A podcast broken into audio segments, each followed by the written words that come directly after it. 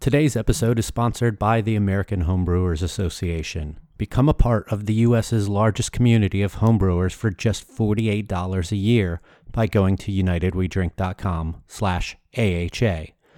What exactly do you get with your AHA membership? How about a year-long subscription to Zymurgy magazine, the world's longest-running homebrew magazine?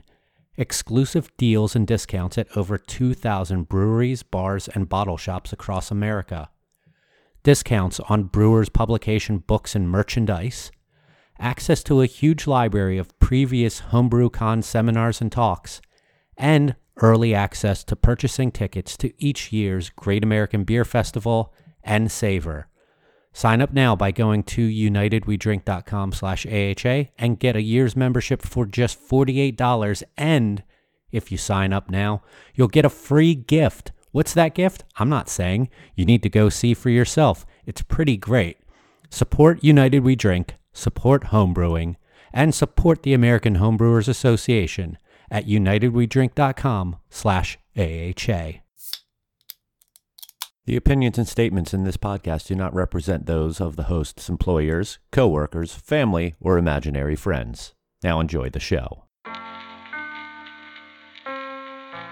Happy hour, more like amateur hour. Welcome to United We Drink.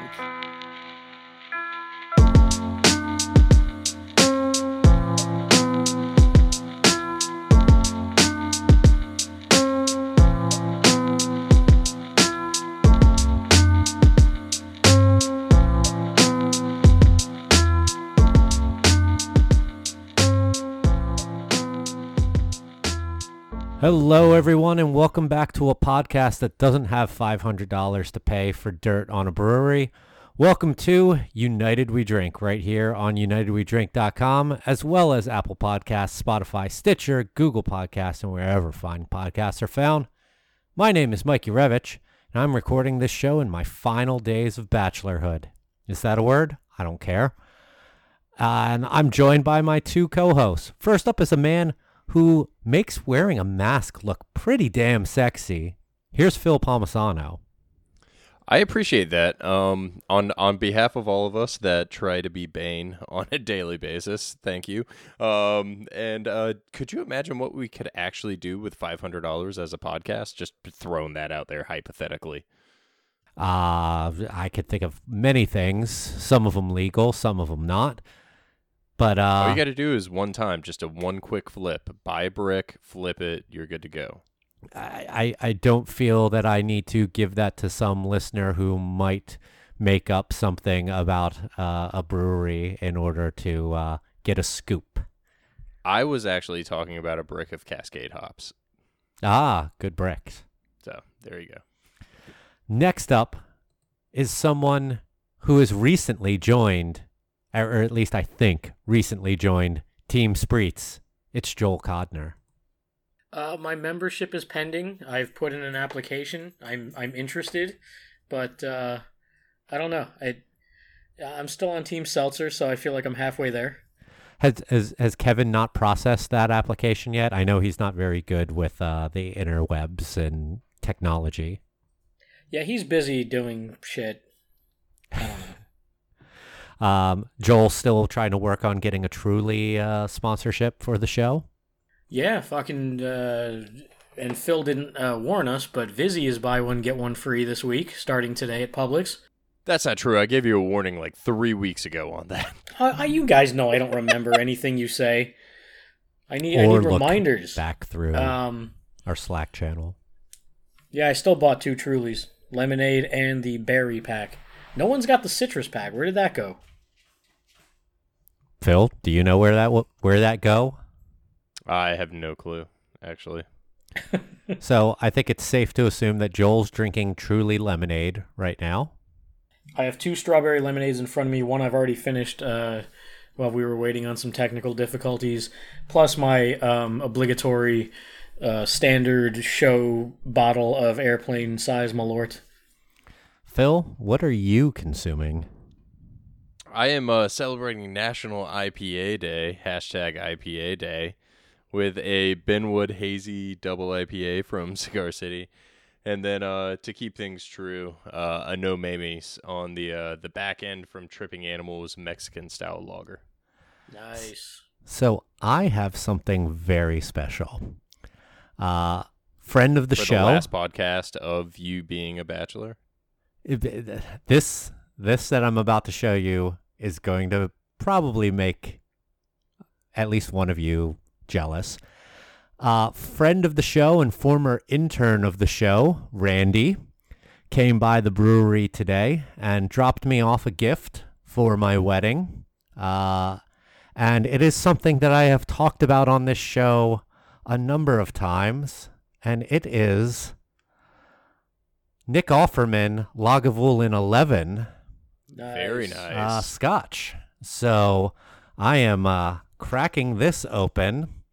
Uh, I, I I have said on the show before how Randy gave me a bottle of Lagavulin 16 at one point as a gift, and I'm almost out of that. So he heard that and decided, hey, I know of a place where they got the Offerman edition Lagavulin, so that will be his wedding gift. So thank you, Randy, for this. And I'm just just opened it and just sipping it for the first time. I feel like you should be pairing that with a massive plate of bacon. Probably any type Maybe of pork drinking product. in a wood shop. It is. It's definitely smoky, peaty. Like, I I actually think 16 is is peatier than this. This is like very, in my opinion, approachable for an Islay. I'll bring it to the wedding. You guys can uh, have some too. Well, it looks like I'm staying a little bit longer. Thanks, can- Mike. You can Thank- stay actually, over too. you, we have five bedrooms. um, so we decided with with the whole wedding thing. We normally record on weekends. We're not going to do it on my wedding weekend. So we're recording about a whole week early than we would release this. We tried to get a guest on the show. A number of them fell through. So Phil came up with the idea to talk about some uh, some good memories in our our beer journeys. Um, I felt like we talked a little bit about some of this stuff before, but I, I think that we can be different enough uh, from talking about like where we started off in the industry or or bad bad decisions that we made in this industry. Um, that was an episode, right? That wasn't just uh, Yes, hanging I around so. drinking. Um, so let's let's talk about some good memories in this this beer industry. And I think, uh, have we ever discussed to the folks out there how we all met through beer? I don't think so. And and this whole topic came about because um obviously you're getting married this weekend. Uh the last episode you actually got a uh, you the listener got a sneak peek into uh the uh, social distancing bachelor party, as my wife would like to call it, and uh, but you only got a, a, such a small portion of the conversation that we had, and we we actually the three of us and our good friend Kevin um, had amazing conversation throughout the day, and we constantly hit on different things from years ago that I honestly I haven't thought about, and I think that regardless of where you live or uh, how long you've been involved in craft beer, you can probably relate to the exact same way that the three of us met, became very close friends, and um and and got into this and we've talked about how we got into the industry but some of some of the really good memories that we've had and and as we discussed it it, it it's it, it's fitting that the three of us are sitting on a podcast together because we've experienced some really good things together as a team. Um, even before we were a team, we were just friends. Yeah, I, I mean, one time I remember the the three of us hanging out at the Jupiter Craft Brewers Festival, and us like purposefully this this had to be like 2011 or something like that going and being like, we got to go stand in line for Cigar City. And they they had I think it was the 69 double cream ale and Hunahpu, uh, if I if I recall right. Yeah. And Wayne was was there, I believe, pouring that day. Phil, maybe you remember you you weren't working for them. No, yet at it, I. I want to say it was 2010 was the year because I have a picture uh, Oh, of yeah. the infamous drinking glove, uh, and myself and Joel. Um, and, and the drinking glove is its own individual person. Um, I want to say it was 2010. I do remember them having batch 69 double cream ale. Uh, they did have Hunahpu, and I want to I want to say it was Tim Ogden and possibly Wayne uh, serving on that giant white hand painted jockey box that they used to have. Um, that was uh, a, a massive pain in the butt to set up. Um, insider uh, sort of tip on that one. And what my memory of Hunahpu is not only, you know, trying something like that for the first time, and I think it was something that nobody had ever really experienced before, but the other aspect of it was everyone was like, I cannot rinse this out of my taster cup. Like every, everybody was looking for water. Like, look at how it's coated my goddamn cup. Yeah, I remember it, it was definitely 2010 because I remember thinking that it was actually a pretty regular beer to come about. You know, we were still relatively early into the craft, like really into that craft geekdom. Cigar City was brand new, and I, I want to say it was well Jupiter Craft Brewers Festival is in January. And Hunahpu is always released in March, and I, want to say it was like two months later uh, myself and friend of all three of us, John Cook, ended up making the first trip over to the very first Hunahpu Day, um, where they actually released the bottles, and there were less than probably 700 people hanging out that day. And you think about what that festival was turned into in quite a short amount of time, and the landscape of the, you know, it, just every industry in general. And you go exponentially higher uh, attendance wise. even you know, um, unfortunately, uh, this year attendance was lower because the event had to be canceled due to COVID. But um, it uh it, it it's crazy to see how that has grown. But yes, I I do remember that, and they also had uh, my favorite beer of the day on draft that year was oatmeal raisin cookie and i remember just freaking out and mike you and i used to take trips over to fort myers and naples to grab at total wine it, i man we used to grab six packs of Jai Alai glass Yeah. like it's insane and today I, I you know I, I swung by a grocery store and picked up a 12 pack cans of Jai Alai it, it, like where we've come in such a short amount of time but you know, cigar city really did that that jupiter craft brewers festival was very memorable for a lot of reasons one of which we had a great group um, there were probably about what 10 of us 12 of us walking around that year Yeah. um, and we were all bloggers at that point in time. And tw- it, Joel, you've always been into the Twitter thing, so you've always twatted. Well, if it weren't for that, I wouldn't be here right now. I mean, I remember wanting to get into beer, and I just threw a little something out there, and somehow, friend of the show Ed Roberts found me and guided me toward my first mixed six pack. So, um, and that's that. That's kind of something I miss. That that's a good memory. Just going to the store. You know, we, we had basically you know no breweries here. Uh, a couple of brew pubs. Tequesta was all the way up in Tequesta. So, you know, at least not easy for me to get to. You know, they weren't really distributing much. And every trip to Total Wine was an adventure. Like, I would try to squeeze one in whenever I could, whether it was uh, on the way home from work or, you know, when I was supposed to be somewhere else. And uh, I'd, I'd always try to sneak in there.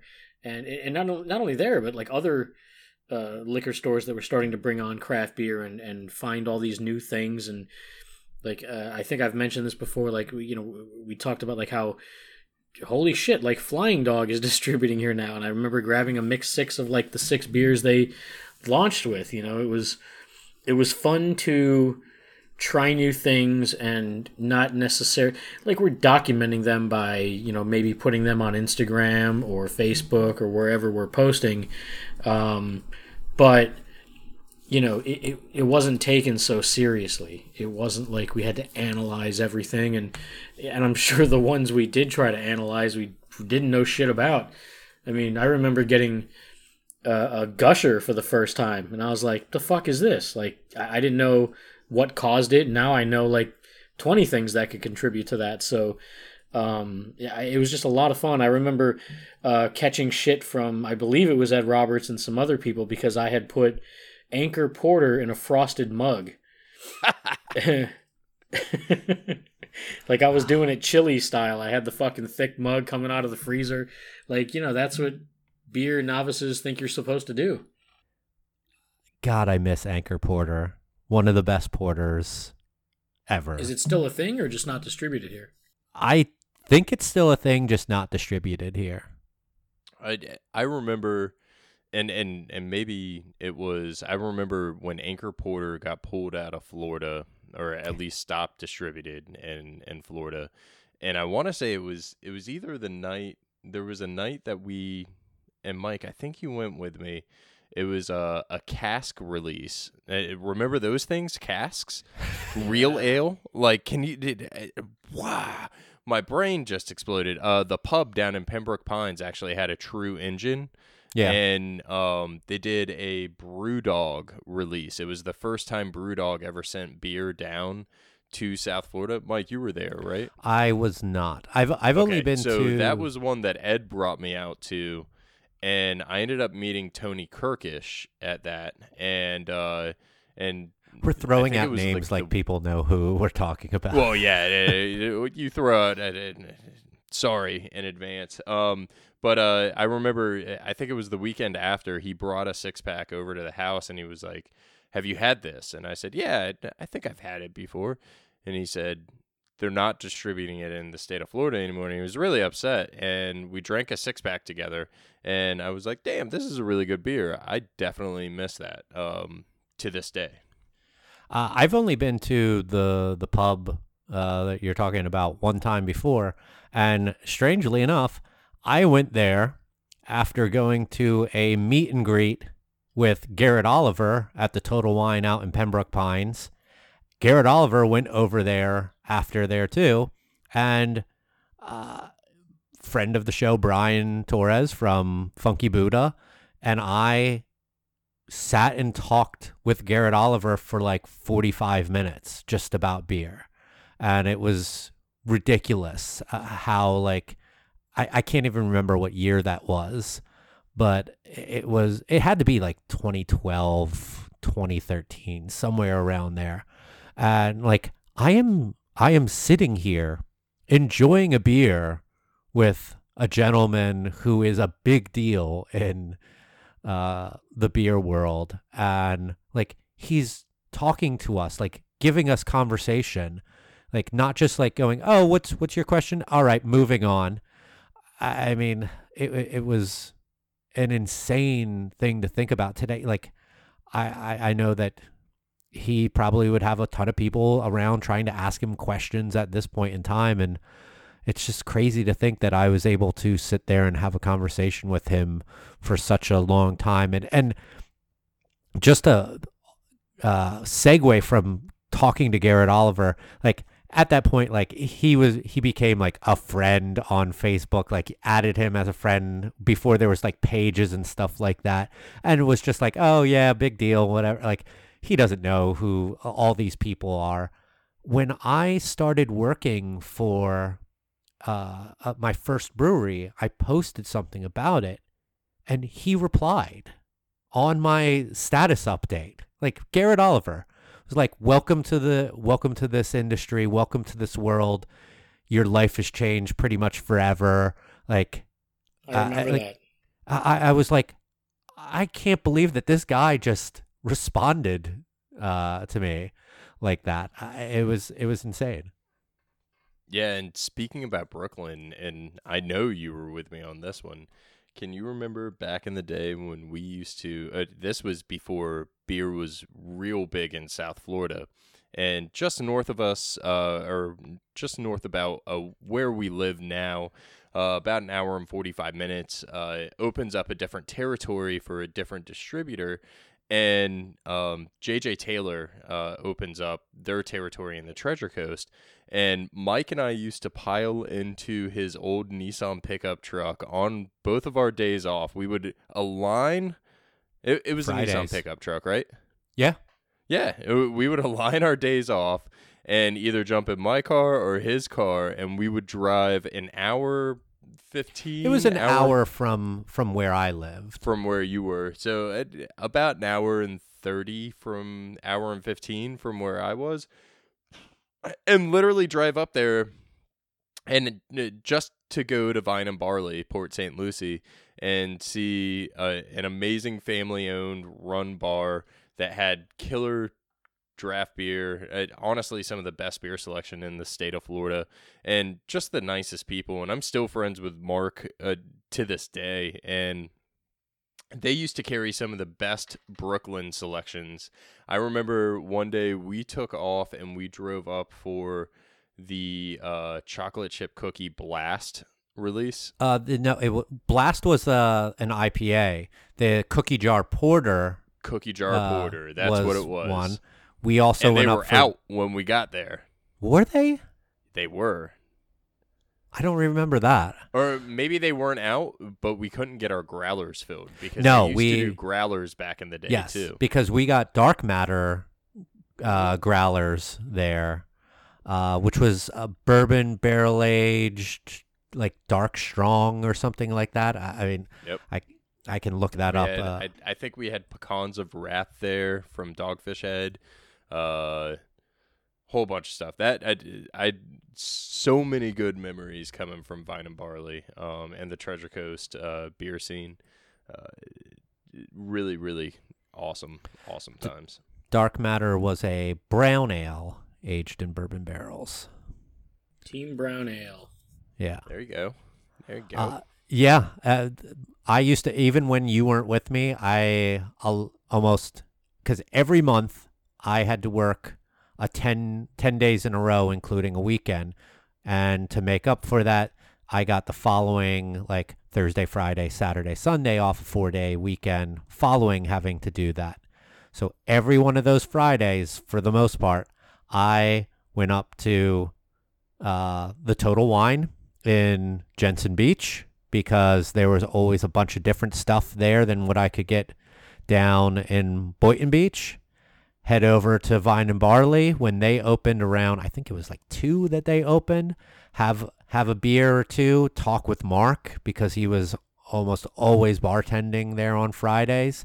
Get a growler to to go and head back home and try to be be home by like miss the rush hour and uh like that that was some fun times and yeah going up to vine and barley in port st lucie still there uh mark now has a vine and barley in downtown stuart florida uh, which is uh, a really awesome spot as well and i i uh i implore anyone who is along the treasure coast south florida central florida if you're going through that area, make it a point to stop and go to Vine and Barley. Not sponsoring the show, not uh, anything like that, but I, I, I definitely love that place. I Yeah, shamefully really good have still not been there. What really? Uh, we, the three of us really need to make a trip. Uh, that is, uh, in my opinion, one of the staple. There, there's only a handful of staple craft beer bars within the state of Florida, um, and, and they truly are one of them. Specifically in that the, the South Florida, if you want to consider.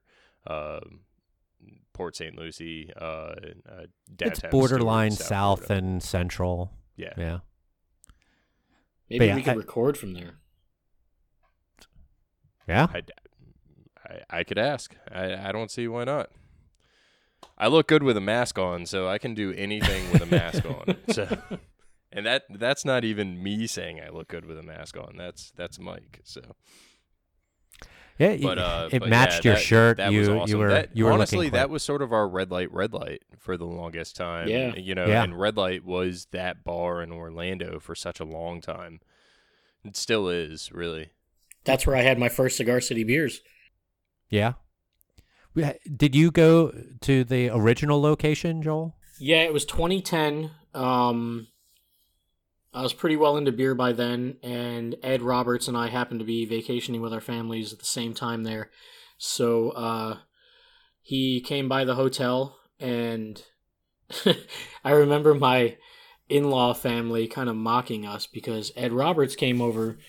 Uh, you know, met, met us at our, our the hotel I was staying with. My, my in laws had like this this Disney timeshare, and, and my sister in law and her family were there as well and they were all like playing cards and stuff. Ed comes to kind of pick me up for our date and mentions something about one of the beers being hoppy and and my in-laws had already had quite a few glasses of wine at that point so they started making jokes about like rabbits and hopping and it, it was pretty lame but they were enjoying themselves. And uh, yeah we went over to red for we were having a hell of a time finding it but um we got there we had a bomber it was a those were like the the 750s of um shit, Like a humidor Bolita. ipa humidor oh, ipa which is now uh spanish cedar high in 12 ounce cans Yep. um you're welcome phil and uh we also had fuck what was it there was another one of their beers i just can't think Improvisation, Bolita. Mm, no i didn't Warmer, have winter, winter warmer, big sound. No, I didn't have Bolita until I think it was like Phil's wife's ex-wife's birthday party one night, and I stopped at BX Beer Depot to grab something on the way. Um, I had a sour bottle of Bolita. Those and and were really good, actually. Yeah, it was. and that Mike, that was the Orlando trip where I had a sour twelve ounce bottle of Maduro, and then I brought you one, and it was perfectly fine. I was like, Mike's into sours; he may enjoy this. It's like, yeah, it's a brown ale. I, I, I I'm pretty sure Joey did a good job of documenting all of that stuff on the blog. But uh, Yeah. Oh, yeah. For those of you they were that don't very know- open about it. what was that? They were very open about it, like uh, transparency. Like, I I remember I read about the Bolita infection like the day I got back from Nightly Spirits in Orlando, and had a bottle of Bolita, and I'm like, oh, and it, it talked about how like we've tested it, like it actually is is quite pleasant, but it's not what we intended for it to be. You can bring it back to the brewery and get a full refund. I'm like, I I can't go over to Tampa, so I held on to it for a little bit. We opened it one time and it was like, oh wow, this is a pretty tasty like dark sour beer.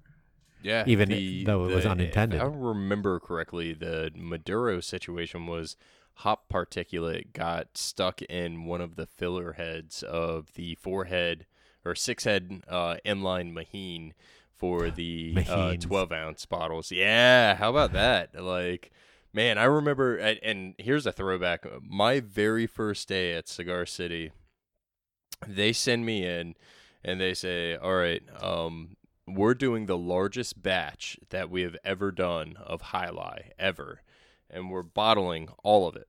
And I want to say it was a 20 barrel batch of Jai Alai.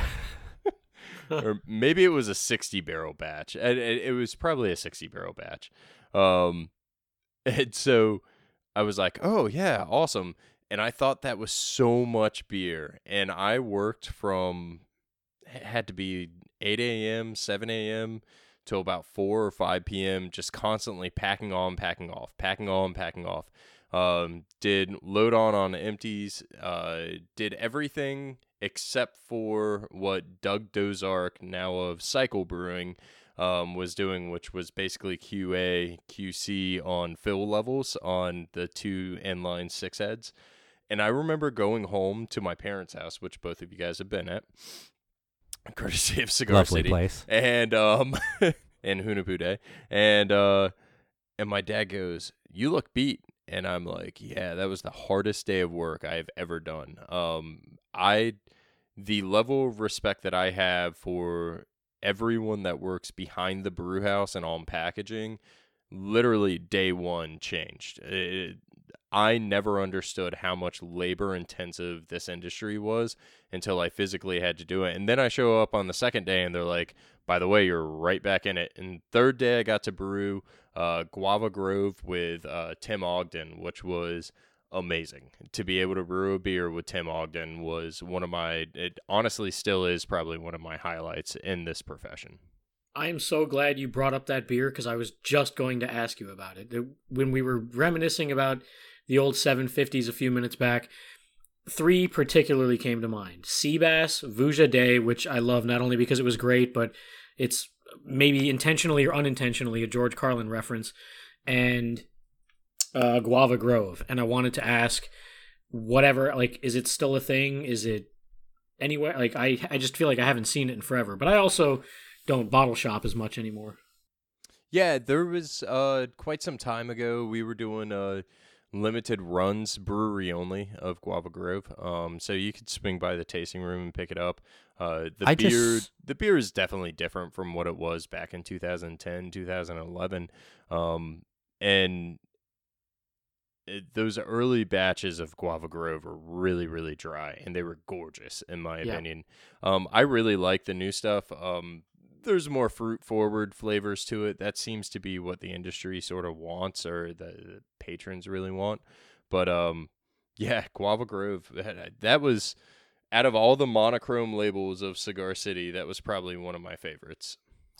And what's Uh, crazy is like, you know, for as much as I rag on experimental shit these days, like, you know, because it's, it feels very uninspired sometimes and like people just wandering the grocery. Like, I, I've seen multiple beers in the past week that are just legit kettle sours with cotton candy mix. I mean, I, I just, yeah, I'm sure it's fine. And I'm sure, like, look, I love cotton candy. I mean, look at me. But, you know, it, it just feels very uninspired to take because it, it's a carton of sugar. It is a carton of sugar and food coloring that basically goes in like a fucking giant hair dryer and and makes string. It, it's not like it's this nuanced ingredient. It's just a box of shit. So, you know, at the same time, like I feel very grateful to Cigar City for, you know, at least in in my kind of up and coming in in the beer world to kind of lead the way and, and show us what can really be done with all of these ingredients, especially local ones. I mean, I mean, I probably hadn't tried some of these flavors like guava for as long as I've been in Florida until I had beers like that. So to be locally inspired and experimental, but also such high quality and and, and tremendous flavor and aroma, like. It, it, I just feel so grateful that we had that to go by because I feel like maybe some other places didn't have that same experience.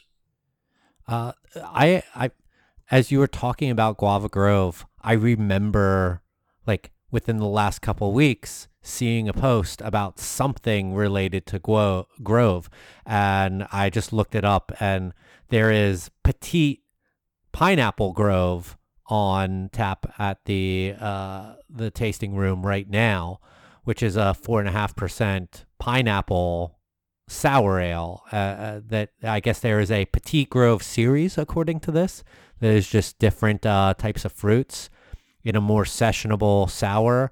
So, like the Grove name seems to live on, uh, but with a, I guess a more sour ale approach than just uh, the dry saison that uh, we we recall from the original Guava Grove days. Because I remember Guava Grove Lactobacillus uh, uh, as a release at one point that turned it into a sour, uh, and I guess they kind of stuck with that as the direction. Also, this draft list is fucking stupid, and it's making me really mad right A now. fucking be- cooler cam, dude. Like I feel like I gotta go get cans and shit. like there's just so much stuff on here that I just want to try uh, that I've I've never even heard of, and I'm like, I was at the mothership last week and was sitting there, and honestly, I was baffled by the draft list, and I ended up just going with. Um, they had a German style lager and a sorry for our appearance. what was that? Sorry for our appearance. No, uh, that uh, so I it was um, God, I can't remember the name. It was great. Bernstein. Um, Huh? Bernstein. I did have a Bernstein. It was good. There's Um, three. There's four lagers on. Like this is I fucking had- awesome. so I had Paloma Gose for the first time. Amazing beer. It's just out of this world. Amazing beer. Is that that And named named for for the the uh, brewer? What was that? Is that named for the brewer? Uh, no, it's named after the cocktail. Okay. So, um, There's a brewer named Paloma. yes, we do have a brewer by the name of Paloma. I didn't know that. It's Betty's Brew. I feel I like an idiot because when I met her at the uh, fucking Brewers Ball in March for the first time, I think I might have called her that. But like, I might also call you Mike Loves Beer if I'm meeting you for the first time. So I think it's okay to go How by many people usernames. call you Brew Cocky Ah, God damn it! I was just gonna say uh, Brew cake. or Brew Cake? But yeah, I did. So I had like two lagers because I was intimidated by the draft list, and I was actually holding a meeting, and uh, and then I had a uh, a Paloma Gose, which was a killer beer. Um, really looking forward to that coming out next year, so that I can uh I can drink more of it. Yeah, I was looking forward to that this year, but I haven't seen it uh, around. But uh, it's it, it, if it's coming out again next year, I am stoked for that opportunity. But like I'm looking at this, the the Tampa Lager, uh, sorry for our appearance, defeated statesman, That's Uh, I had that one. That was awesome. It was very very good. Bernstein, like four lagers right there, like dope. And uh, like you got you got Guayabera, you got Invasion, you have another pale ale. Please scream inside your heart. I love that name. I don't know what it's a reference to, but I just think that that's an awesome name. Uh, like, and then you have these the the beers from Hunahpu Day, like those the specialty like variations on Hunahpu on tap. Uh, Black is beautiful. Uh, like awesome for Cigar City being a part of uh, of of that. Uh, like four barrel aged beers. Like uh, Jesus Christ, it's been It's- way too long since I've gone to Cigar It's, City. You know, and, and and then on top of that, the the food is actually really solid for the tasting room as well. Um, but as we as we move away from Cigar City, I don't want the whole podcast to be about Cigar City, even though they played such a big part. And and, and if They you're really not from did. Florida and you're not in craft beer, then maybe you don't comprehend how large that brewery was for us as a state because they really did help a lot.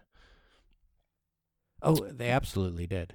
Yeah, and and and and I'm sure there was a local brewery for you eh, if you live in Texas or Massachusetts or uh, Kansas or Missouri that speaks to you the same way that Cigar City speaks to the three of us. Um, just like there's beer bars like Vine and Barley, Abraxas was one that uh, we used to go to down in Miami Beach, um, Coffee District and Delray Beach. Um, you know, we mentioned BX Beer Depot, which was a home brew shop um, and did bottle shop stuff. Um, Brother Tucker's those in Pompano. Brother Tucker's. Oh my God, we talked about that last week, and I think that concept would fly at this point in time. An all Belgian based beer bar with Belgian food. It was amazing. Yeah. We had these honey holes in South Florida specifically that we were all able to sort of take advantage of and and frequent as friends and and made friends along the way at the same time. Uh, Joel, being on Twitter, you had to have a it's sort of a different I Mike and I have always been on Twitter and Mike's probably more active than I ever was. Uh, but Mike and I got into this industry as bloggers. When you got into this industry on the Twitter side, did that open the door to you on a more national level with craft beer people? Uh, I don't really know what you mean by open the door. I think I've just really made some awesome connections through you know over the past. Yeah, I mean, you know, getting to interact with some amazing people over the past decade or so um, has just really been awesome. I think it really kind of broaden my horizons in a way that I don't think would be possible if I were just here among our community. Not to say that I, I couldn't do the same here without the connection to the outside, but you know, you get to know how different some of the cultures are in different places, the different perspectives people have. Um, I mean, just following certain people, you can tell how different beer cultures in different regions um, approach their brewing and their their styles. And you know i mean this is this is the conversation i've been having with mike for a while now how i'm kind of thinking about relocating possibly at, at some point. And you know how there are other places that appeal to me culturally. And um, how i look at certain breweries and feel like they may not be able to get away with what they're doing in a place like this not to say that any is is better or worse, but you know, you look at some breweries who they drop their you know can list availability and they're all lagers, whereas maybe here it's a little more trend forward with a lot of sours, stouts, and uh, IPAs. So, um, but yeah, I, I think it it's really been helpful in like I've I've gotten so many of you know what I perceive as as good values towards beer from people I've never even met. Um, you know the way I look at certain things, because you know there, there, there were certain people that I worked for that you know were were good to me, but not necessarily good to the public. Um, but I don't really know how to explain that without getting into too much detail. You guys probably know what I'm talking about, but you know to then go online and talk a little shit and then get corrected by someone at Firestone Walker and go, oh yeah, that that probably is the best way to approach this and, and that kind of thing. So, um, and I've gotten to travel, you know, um, meet so many amazing people, and I, I mean. My trip to Chicago last year was amazing, and, and those were all people I only knew online. And they were like, "Oh, you, you got to come, you know. Oh, someone else from Twitter is here. Like, you know, come say hi." So, um, and I love all those people. Like I think initially it got me to meeting all of you guys here, and now I've met so many amazing people across the country, and uh, hopefully many more to come. Yeah, I mean, I, I Twitter is what got Joel and I together as friends. Uh, Phil, Phil and I, like we I used I used Twitter as as a marketing technique to get people to my blog back in the day. Phil was commenting on my blog and was like, "Hey, this is my blog." And we we were like, "Hey, I enjoy your blog. You should check out my blog." And I check out his blog and it's like, "Oh, sweet." And we were just commenting on each other's posts uh, like it sounds like some archaic thing at this point now. It's like, oh, you didn't you didn't text, you didn't DM, uh, like uh, like this was what we we did back then, and then we started like I met Phil at a Jupiter like for uh, first time in person at a Jupiter Craft Brewers Festival. Like I think I met Joel at a Boca Beer Lovers meet meetup at Funky Buddha Lounge yeah. back when Yep. they were still Boca just Beer the little Lovers. uh, Boca lounge. beer lovers. yeah, Amazing. Boca beer lovers. Shout out to uh to Ed Hussey and Laura Hussey, the friends of ours who uh, I I believe I met through Boca beer lovers as well. Uh, Was that guy Jonathan running the group at the time? Yeah, back Yes. then. oh boy, did you ever get to like stroll through Total Wine with him? no, Oh, oh Yes. boy. that guy's told so many. Fa- he was what? Okay, every year when Celebration comes out, you'll hear people talk about how there's always those people who say, "Oh, Celebration used to be so good when it had coriander in it." Jonathan was one of those people who was like, they they used to put coriander in it, and every year Sierra Nevada's like, we've never put coriander in celebration. It's always been a fresh hop beer, like the the, the newest hops for that season. Like, I I love that that he is one of those people. He, wa- uh, he was telling me to buy the last of the Thomas Hardy ale as if he were a time traveler telling me to invest in Bitcoin.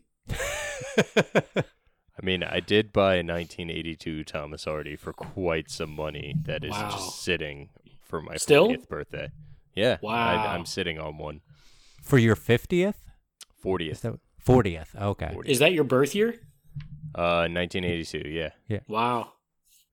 We it's funny uh, before you showed up uh, for the bachelor party weekend, I noticed that Kevin had a number of Thomas Hardys in uh, one of uh, his cabinets, and I was like, "Oh, are those all the 2008s before or uh, before they stopped making it?" Uh, I think they make it again now, but they, do. there was it, it it's on the shelf fresh this year. but they they stopped making it. That was the final year. He's like, yeah, I I, I bought a bunch of these. I know they're probably terrible.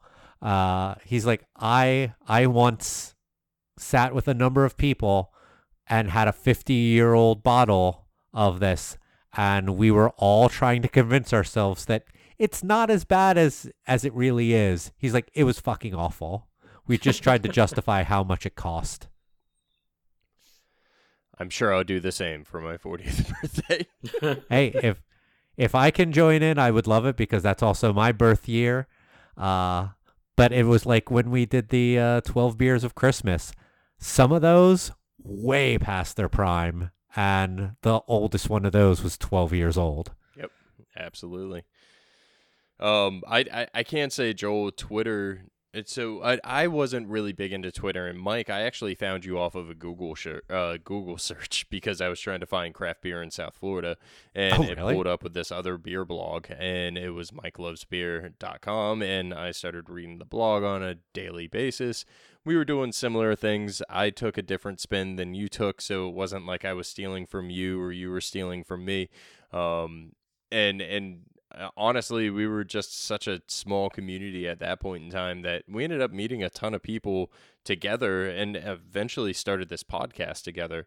Um, and, and and became very good friends. Joel, Twitter did introduce me to you, but it also introduced me to someone that is near and dear to my heart, and I honestly is probably one of my top five beer stories ever which was sharing a beer with Jeremy Danner on the roof of Boulevard Brewing Company um, on a trip to Kansas. Uh, that was hands down one of the best. Kansas things- City, Missouri. Kansas City. What? I, I was physically in Kansas. We drove KCK, KC Mo. for that. Sorry, don't Thank you, me Rand to anybody McNally. else that says that. Um, I I physically we went to Kansas to see a basketball game. Joel set us up with uh this guy Jeremy. He's a really good guy, and uh and and on the roof of Boulevard. Uh, at that point in time, we had a beer together, and we said, "Hey, we should really talk about doing a collaboration beer together." Um, I was working for Cigar City. He was working for Boulevard. I came back, introduced Wayne to Steven, um, and uh, the rest is history. It turned into a collaboration, but I drank way too much Tank 7 on the roof of Boulevard overlooking Kansas City. And, uh, you know, it, honestly, Jeremy's one of the best guys that I've ever met in this industry outside of the two of you. And I, I'm, I, honestly, it is a top five for me, and you know, in eleven years. I don't remember being the one to set that up. I feel like you guys might have. That was like a Blake thing. I, I don't know. Like I, I feel like there was some other connection there that. I, I don't. I don't think I was involved in that honestly. But I thought you were, uh, or Ah, at least maybe. you Hey, look, I'll take the credit. before we went out there. I don't know. I, one way or the other, I'm giving you responsibility for that. I've always given you responsibility for that, um, or credit. So one Thank or the you. other. You got And- to drink a beer that was at that time employee only in the Hibiscus Gose that is now, I think, a seasonal beer that they make. Yep. Yep. We got that. We got. They were so generous uh, when we did the brewery tour. It was it was amazing. And um, 80 acre at that point in time, uh, I I couldn't get my Oh, yeah, hands the on Gumball. Head Yeah. on a regular basis, and 80 acre was just killer. Um, but you know, Boulevard was really one of the first beers that got me into craft beer. So it was amazing for me to go back to this area. I'm using air quotes that I had craft beer very early on in my craft beer journey and have a beer on the roof of the brewery overlooking the city where the beer was made with someone from the brewery. And it really opened my eyes to how generous and hospitable this industry can be and is uh, even to this day. Yeah when you say generous and hospitable i mean boulevard immediately comes to mind for me because he was cool enough to invite me at my first brewery to boulevardia three years ago and it was one of the best weekends of my life. Um, you know, I had met him before once at GABF very briefly, probably a couple years prior, and he had never tried a drop of my beer. At least I, I don't think he did. He might have at that festival, but um, I remember, you know, getting invited, pleading with my boss to let us go. Like, you know, we had to ship some beer, and you know, I get some airline tickets, but I thought it would be really cool to be a part of it, and, and I was totally honored to be involved and you know, we go out there with our, our taproom manager at the time, and it was just such an amazing weekend. Everyone was so polite and hospitable and um, generous, and you know, you're working the festival, pouring beer, and there are people going, "Thank you for being here," and, and you're like, "Oh, do you work here?" And they're like, "No, they're just festival attendees, thanking the brewers because they're that cool of a people," and you know, there was like George Clinton and Parliament Funkadelic on stage and this giant fucking Ferris wheel and just what an amazing time. I was sitting across from John Laffler from Off Color Brewing, who thankfully I got to meet in Chicago last year, but you know, three years ago, I'm across from him and like we follow each other, we've interacted, and I'm just terrified to go say hello and I fucking blew the opportunity. But I did meet some amazing people there um, just just such such an incredible time, and you know, got to meet Pauls and um, it it and like I was thinking about it today because you know we were trying to work out a, a way to get him on, and I was thinking to myself about how you know he invited me and and the brewery I was representing and none nobody there had tried our stuff so I thought to myself like he had to have like gone to bat for us and said, "Hey, let's invite these people." It's not just like I'm sure sure he didn't have carte blanche to just invite whoever. So you know, to be one of the chosen few at the moment, that I'm just eternally grateful for that kind of thing. And and uh, shamefully, I was not entirely proud of the beer we brought. It just was not our best effort. Um, and I saw former brewmaster of I think it was Stone. Uh, I, I, his name escapes me at the moment. I guess he was retiring that weekend, and people were making a big deal out of it. Mitch Steele. No, no, no, no. It was somebody else, and uh, he. I watched him take a sample of our beer and like walk one or two tenths away, and sometimes I'll eyeball people and like you know see what their facial reaction is, and I mean, I might as well have poured him peracetic acid. Like he was like, ah, like his tongue came out and he fucking dumped it, and I was just devastated. But, um, you know, hey, it fucking happens. But it was it was truly one of the best times I've ever had. Yeah, uh, I I was I was jealous that you uh, or that I wasn't uh, to accompany you. You got uh, to go to Spain.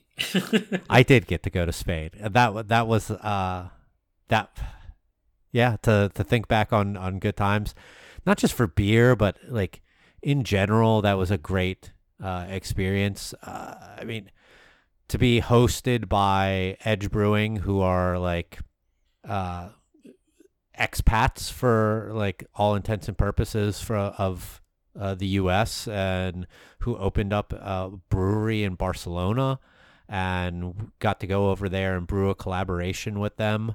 Um, met uh, people from their craft beer community. They hosted an event there, just like like I didn't even know that this was happening. We just thought we were going and hanging out and drinking at the the brewery, and there were local beer fans and bloggers and podcasters. Uh, like in the Barcelona commi- uh, beer community coming out and talking to us. They're like, "You're an American brewery." Like, like, like, oh my god, like this is crazy.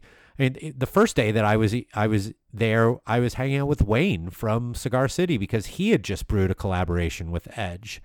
Um, I got to go to uh, meet uh, the people from Fort Brewing.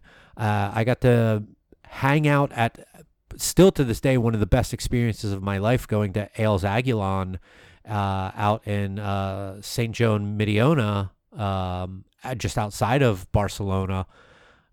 Carlos, the owner of that brewery, invite like he doesn't have a tasting room. He invited us to come to his brewery, which is also his house, on the top of a hill overlooking this village with vineyards running down the hill. This small little system that he brews like American style beers, but then under in the basement of his house, he has barrels of sour beer that he has the uh, yeast strain of Cantillon. Uh, he incredible. He was just pulling nails from barrels. It was like, here, try this. Here, try this. Doesn't speak a lick of English, but was just like, here you go. Help yourself. His wife made us dinner. Like, I, I, I, I, I was just blown away by the hospitality. He hosts Zwanze Day in Spain at his house brewery every year. Like, it was, it was incredible. Uh, I, I don't think that I'll ever experience anything quite like that because there isn't anything like that in America here. I mean, going to Jester King is is is amazing uh, from stateside because of being a farm, a true farmhouse brewery over here. But I mean, Ales Agullons is just something I don't think I'll ever experience again.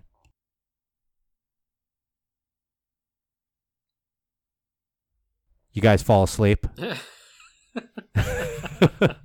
No, honestly, I think it, that's a it, it's an awesome place to sort of end the podcast because the hospitality and and, and listen, it, COVID has taken this thing in a complete th- 180. Everything's crazy. Everything's uh, you know unsure. We almost made it through an Um, entire episode without talking about COVID. but uh, but the reality of the situation is is that COVID is still going on, and and it has impacted our our industry pretty greatly.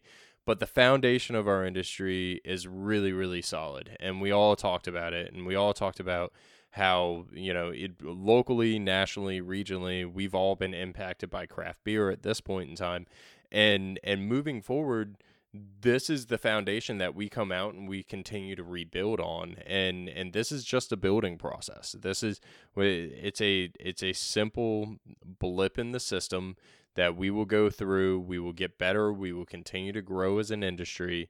We are a very in, innovative and uh, forward thinking industry that uh, will come out of this uh, and and in a different way and and possibly in a better way if we can continue to build upon this foundation that really spoke to all of us be it you know 12 13 years ago Yeah, uh, the yeah the hospitality, the camaraderie. I think it's it's a thing that drew me in and continues to keep me in, even in the darkest times when I'm I'm thinking to myself, "Fuck this industry, fuck the every person in it who wants to do this, that, and the other that I don't agree with." But every time that I think that, I I go on Twitter and I can see. Uh, people like Libby from uh, Second Shift, John from uh, Off Color, uh, number of other people out there who are doing wonderful, passionate things in beer and being like, all right, I've been talked off of the, the ledge. I'm back. Thank you, everyone, for uh, for getting me back over here. And I, I'm only speaking for myself, but I, I, I think that that's a thing that all of us feel pretty pretty strongly about. Yeah, definitely. for sure All right. So after that stroll down memory lane, uh, I think it's time to about wrap things up. So let's let's do some last calls. Uh, does does everyone have a last call? Oh yeah. Yeah. All right, I'll get mine out of the way really quick because I don't think mine's all that that crazy. Even though I'm getting married, I'll I'll give a I'll give a thing about my marriage next time, I guess. Uh, I just want to uh, plug an awesome show that I was recently uh, told about, also by friend of the show Randy, called Taskmaster. It is a British show. It's a game show of sorts that is uh, hosted by Greg Davies, a English comedian who uh, you might know from The Inbetweeners or Cuckoo uh, on uh, Netflix. It's completely all free on YouTube to watch. He pretty much tells comedians to do things and they have to do it, and he rates them and gives them points and determines winners. I have never laughed so hard at some of these bits, eh, like uncontrollably laughing. Um, I had a great time. Well, I am not even anywhere close to finishing the series. There's like four or five seasons, and it is hilarious. I highly recommend it. Like I said, you have no excuse. It's free on YouTube. Taskmaster. Phil? Awesome. I uh I, I have been omitting a lot of things on the podcast as of late, and I think it's probably more therapy than it is anything else. So today I'm gonna come out. I'm gonna say I am a comic book nerd. Um, and I am officially getting back into card gaming, um, in particular. And uh, my son and I have been doing a ton of Pokemon uh, online as well as in person sort of card gaming. Very excited for COVID to end so that I can actually do an actual tournament because I want to see how bad I am in comparison to somebody that's actually been playing this game for quite some time. Um, we did stumble across my plug for the week though is not Pokemon. It we we came across this YouTube channel of this this kid opening and ripping packs, and I say kid, and he's only a handful of years younger than me but it's uh the real breaking Nate. Um, honestly, this guy has such a positive outlook on life and speaks so well and speaks to people of different ages uh, to the extent where I find myself my my kid's obsessed with this guy and this channel and and I get it. It's fun. It's watching somebody rip open packs, and you get excited as they get excited as they pull something good. And uh, this guy really speaks a really good message, and it it's to the extent where I'll walk into the room and I get sucked in, um, just simply because I would, I'm I'm curious to see what my son's watching, but at the same time, I'm really excited to be part of this community and. Um, it seems to be a very positive community. Uh, it's funny because in high school, I sort of had to hide that I was a card gamer or that I liked card gaming because it wasn't socially acceptable within the circle that I was in, which was sports related. Um, being a football player, uh, one of the leaders on the football on the football team, um, it really wasn't socially acceptable for me to be a card gamer. And as a kid, I didn't have the strength or the ability to stand up to some of those people and just say, "Yeah, you're dumb. This is fun. It's enjoyable." I blow off and and now they're overweight and you know balding and um and I'm you know and half way decent shape playing Pokemon, and I'm very proud of it. And um, I love You're it, and I think man. it's amazing. And I uh, am a, also a Haze boy, and everything else that I have admitted to over the past episodes. So yeah, uh, there you go. I'm a closet comic book geek and uh, a card gamer all in the same time. That was really nice, Phil. Good job, Joel. What are you going to bring us all down on? All right. So everyone. Or Traeger. No, no. Uh, while the Traeger thing is, uh, fortunately, Amex let me dispute the charge, and I don't have to pay for it just yet. Got myself an Oklahoma Joe's for half the price, so I'm ready to fire that up on Sunday. Yeah, uh, man. Uh, so that's good news. Um, everyone named Saoirse, you gotta go. Um, I I don't know where you came from. I don't know why everyone is named this now. But even though I finally learned how to pronounce it, because it's S A O I, three fucking vowels in a row, S A O I R S E. And, and I know there's one famous person named that, and I see it all the time. So I'm like, well, I, I don't even know what I'm looking at right now. It feels like I picked the wrong Scrabble tiles when I read it.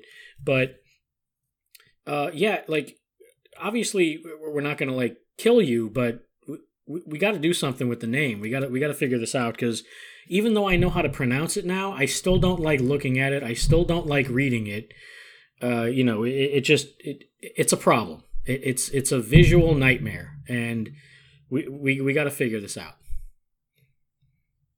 I I don't know if I'm familiar with this name. I mean, I Am got I going down a rabbit hole? I've never heard of it, but I mean that's okay. I'll text it to you guys. You may recognize it. Okay. Um, Phil, you want to plug anything? Uh, yeah, you can follow me at p palmisano 77 on Instagram, Dos Birigos on Twitter when I'm actually on there. I do have a LinkedIn page. Joel? I am Florida DUH Brewer on Instagram and Twitter. And breaking news, I have a new Instagram account. Haven't posted anything yet, but it's but it's Ooh. at Egg Symmetry, right? E G G S Y M M E T R Y, and it will document my OCD with uh, putting the right amount of eggs back in the carton, uh, back in the fridge, uh, basically spaced out evenly with equal weight distribution. It's one of those OCD things that I have, and I got into a little bit of a thing with people on Twitter the other day about it. So I figured, fuck it, I'll take a picture every time I put a carton of 18 eggs or less back because I buy the 18 pack. Uh, and you know it, it's a real nightmare when I've got an odd number that's not divisible by three. So, uh, yeah, I, I'm crazy, and that's my new thing. I haven't posted anything, but I probably will by the time you hear this. Uh, okay. uh, I I'm here for you, Joel, in case you you need anyone to talk to. Uh, you can follow me at Mike Loves Beer on Instagram and Twitter, and you can follow the show on Twitter at United We Drink. Uh, the Instagram account is at United We Drink Pod. Joel tends to forget about the pod part of that. Some asshole. I remembered got- today. uh, got at United We Drink. And uh, you can uh, also subscribe to the show on any of the major podcast apps. Uh, Apple Podcasts, uh, Google Podcasts is, I guess, changing things up right now. Uh, Spotify, Stitcher, soon to be uh, Amazon uh, podcasts. Uh, I have already signed us up for that. So whenever that officially launches, we will be available on that.